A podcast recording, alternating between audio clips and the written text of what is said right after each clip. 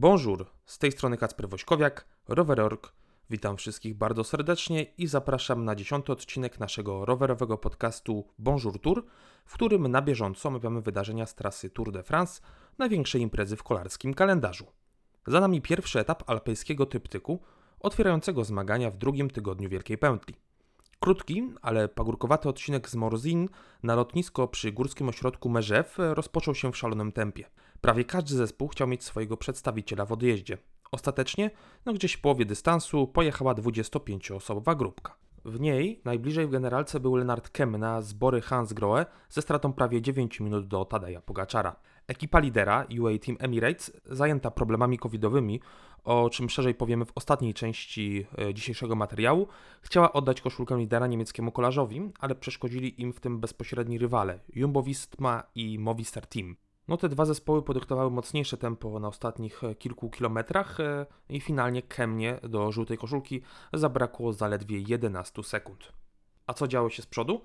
Mam wrażenie, że pozostali uciekinierzy jechali przeciwko naszemu sąsiadowi e, z zachodu, czyli Kemnie, licząc, że to on przejmie ciężar pogoni za kolejnymi zrywami, których naprawdę było bardzo dużo. 40 km przed metą zaatakował Alberto Bettiol, ale chwilę później etap przerwano. Na asfalcie pojawiła się niewielka grupka protestujących, która skutecznie zablokowała całą kolumnę wyścigu. Siedmiu demonstrantów przykuło się do siebie łańcuchami. Niestety nie dotarłem do sprawdzonych informacji o celach tego całego zamieszania, Warto zaznaczyć, że taka forma sprzeciwu może być potencjalnie niebezpieczna dla kolarzy, obsługi wyścigu i dla samych protestujących, no ponieważ w taką no, niewielką grupkę stosunkowo łatwo wjechać, a kolarze jednak nie jadą wolno. Można protestować w troszeczkę inny y, i także skuteczny sposób. Po kilkunastu minutach policja zezwoliła na restart wyścigu. Na finałowym podjeździe harcownicy skakali, szarpali, ale grupy nie rozbili. Spinaczka na lotnisko nie jest aż tak wymagająca jak na dzisiejsze standardy i tutaj doskonale radzili sobie tacy masywni, ciężcy zawodnicy, no, którzy na bardziej stromych spinaczkach no, nie mieliby kompletnie żadnych szans. Na ostatniej, 600-metrowej prostej, ucieczka się zjechała, a zwycięstwo po zaciętym finiszu wyszarpał Magnus Kort Nielsen. O jego e, triumfie zadecydował lepszy wyrzut roweru od Nika Schulza, Australijczyka z Team Bag Exchange Jayco, który jako pierwszy rozpoczął finish, no i naprawdę bardzo niewiele zabrakło mu do zwycięstwa. No warto tutaj sobie powiedzieć, że Kort Nielsen no, jest jednym z najaktywniejszych zawodników tego turu, e, jeden z kandydatów do czerwonego numeru w Paryżu. Naprawdę no, stara się, ucieka, najpierw zdobył koszulkę górala, a teraz wywalczył swój ósmy triumf w wielkim turze w karierze. Na to składają się etapy Tour de France i hiszpańskie Vuelty, bo na Giro nie było mu dane jeszcze zwyciężyć. Faworyci, a w zasadzie Tadej Pogaczar, ruszyli dopiero na ostatniej prostej, oszczędzając nogę przed kolejnymi wyzwaniami, o których za chwilkę powiemy w zapowiedzi. Na szarym końcu walkę z limitem czasu stoczył Caleb Ewan. Australijczyk bardzo szybko odpadł z peletonu i w momencie neutralizacji tracił już do niego około 10 minut. W asyście czterech kolegów obronił się dzisiaj przed wypadnięciem z wyścigu, Warto powiedzieć, że jego koledzy opuścili go e, na ostatnim wzniesieniu, aby na pewno być bezpiecznym i nie wypaść z wyścigu, no bo wtedy lotto zostałoby tylko w trzech zawodników, no ale no, Australijczyk zdołał się obronić. Jednak kolejne e, alpejskie etapy będą dla niego naprawdę sporym wyzwaniem. No i spodziewam się, że filigranowy sprinter może z tego wyścigu po prostu się wycofać e, na kolejnych etapach, jeszcze przed następnymi szansami dla szybkich kolarzy, e, na które, na które trzeba poczekać. Jakobsen i Hrunewegen, czyli kolejni tacy klasyczni sprinterzy, bronią się na razie dosyć dobrze przed e, limitem czasu.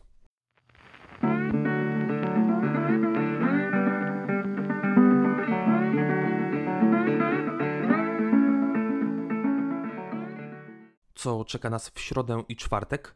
Wysokie Alpy, Pierwsze górskie etapy z prawdziwego zdarzenia w tej edycji Tour de France. Pierwszy test dla usłowionej ekipy lidera Tadeja Pogaczara. 11 odcinek poprowadzi z Albertville na Col du Granon. Po drodze wyrosną inne słynne przełęcze Col du Telegraph i Col du Galibier. Kolarze po raz pierwszy wjadą powyżej 2000 metrów nad poziomem morza.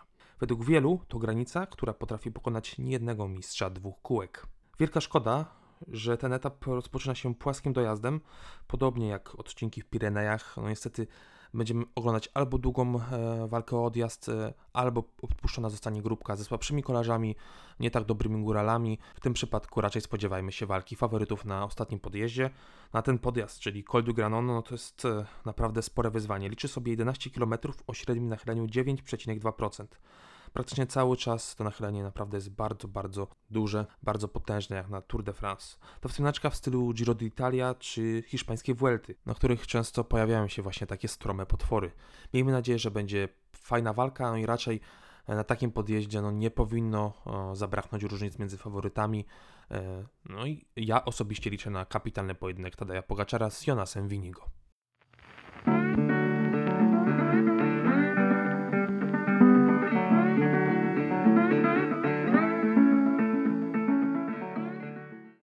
W czwartek czeka nas wielka dogrywka, finał alpejskiego tryptyku. Etap zakończy się na słynnym, legendarnym Alpe d'Huez, o którym słyszeliście już na pewno mnóstwo historii, e, ale dla mnie tą ciekawszą sprawą jest początek etapu, bo odcinek rozpocznie się od podjazdu Col du Galibier. To będzie naprawdę fajny punkt tego wyścigu, będzie można ugotować jakiegoś rywala, jeśli ten wejdzie e, w ten wyścig e, lewą nogą. E, no bo zaczynanie etapu od takiego podjazdu często dla niektórych kolarzy jest sporym wyzwaniem. Nie ma się od razu takiego rytmu wyścigowego, e, a nogi muszą już kręcić od początku. W środkowej fazie etapu czeka e, kolejna przełęcz, znana przełęcz Col de la Croix de Fer, no i finał na Alpe d'Huez to jest naprawdę legendarny podjazd, naprawdę trudne wyzwanie dla faworytów. Będziemy oglądać, podejrzewam, mnóstwo, mnóstwo kibiców z całego świata. To będzie też dzień e, narodowy dla Francji, więc spodziewajmy się e, jakiegoś ataku dzielnego Francuza, który będzie chciał uczcić zdobycie Bastylii. No ale raczej nie spodziewajmy się, że ten etap wygra jakiś Francuz, bo raczej, raczej e, takiego dnia faworyci sobie nie odpuszczą i ja przynajmniej liczę na kolejny, kolejny odcinek walki między faworytami o zwycięstwo w Wielkiej Pętli i o zdobycie podium. Tutaj spodziewam się po raz kolejny różnic między najlepszymi góralami tego wyścigu.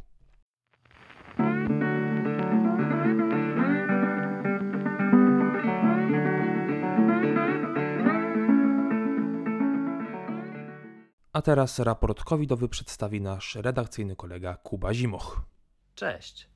Dzień przerwy, a więc na Tour de France od trzech lat najbardziej wyczekiwaną informacją jest raport covidowy. Pozytywną informacją jest fakt, że wszyscy wczoraj przetestowani zawodnicy oraz członkowie ekip uzyskali wyniki negatywne. Bardzo negatywną informacją jest to, że mimo wszystko COVID obecny jest w peletonie, więc ryzyko zakażenia, ryzyko kolejnych eliminacji, kolejnych zawodników, którzy nie wystartują z różnych powodów do kolejnych etapów, wciąż istnieje. E, w sam ten weekend e, z wyścigiem pożegnało się e, troje zawodników, w tym jeden z ekipy lidera Tadeja Pogaczara, a, a więc było blisko. Oczywiście jest to smutna informacja, że w peletonie krąży wirus, tak jak mówiłem w poprzednim w moim wejściu do podcastu y, mamy obecnie dominujący wariant, który jest bardzo zakaźny, w dodatku jest w stanie unikać naszej odpowiedzi immunologicznej, w związku z czym reinfekcje są bardzo możliwe. No i ta obecność wirusa w tej bańce na Tour de France y, pomiędzy zawodnikami i pomiędzy członkami ekip jest y, dosyć niepokojąca.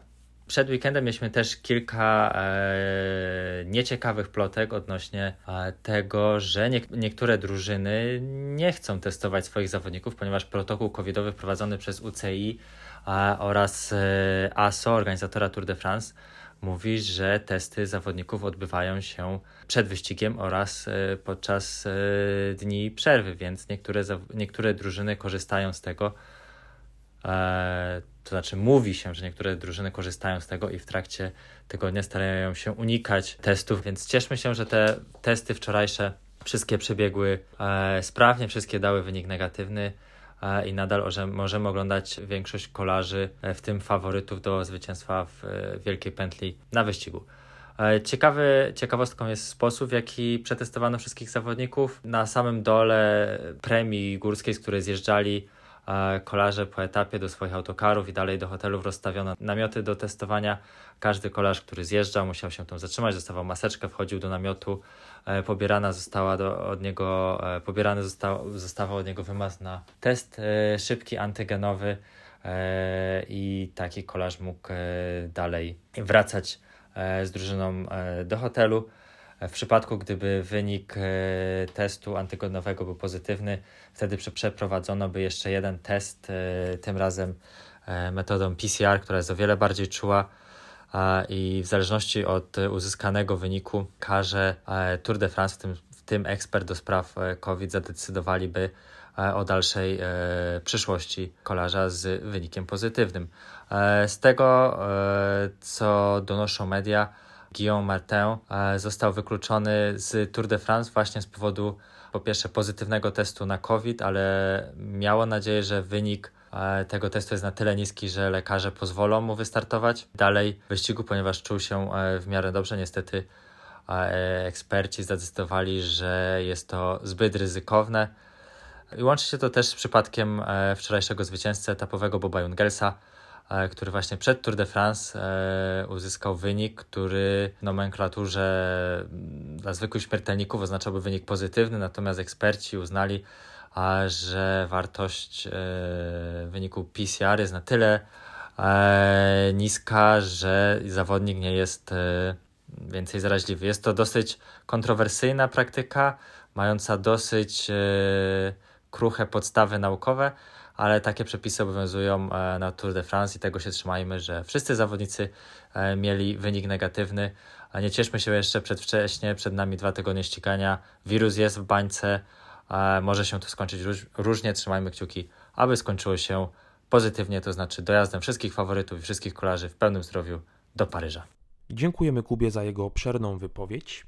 Niestety, dzisiaj rano kolarski świat obiegła informacja o wycofaniu dwójki kolarzy. Australijczyka Luka Durbridge'a z Team Bike Exchange Jayco oraz nowozelandczyka George'a Bennetta z ekipy lidera UAE Team Emirates. No i to już drugi przypadek wycofania w tej drużynie. No i wydaje się, że pozycja Tadeja Pogaczara jest naprawdę zagrożona i oby, oby Słoweniec nie wyleciał przez COVID, bo to byłaby no, fatalna wiadomość dla dalszego widowiska. Dodatkowo Rafał Majka miał pozytywny test, ale Polak nie ma objawów. No nie ma też ryzyka, że może zarazić innych kolarzy, y, innych e, pracowników.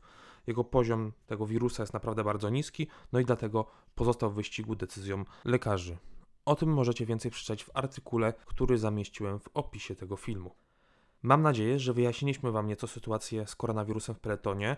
No, to jest naprawdę skomplikowana, skomplikowana sytuacja. E, po drugim dniu przerwy raczej więcej nie wiemy niż wiemy. No, będziemy dalej śledzić jako redakcja rowerów, dalej będziemy monitorować e, ten temat, e, czekać na kolejne aktualizacje w sprawie koronawirusa, także oczywiście z gościnnym udziałem Kuby. Tym akcentem kończymy dzisiejszy odcinek. Dziękuję za uwagę. Mówił dla Was Kacper Wośkowiak, Rowery.org. Przypominam o łapce w górze, subskrypcji, jeśli nie chcecie ominąć kolejnych treści, jeśli doceniacie naszą pracę. Do zobaczenia. Dzięki, cześć.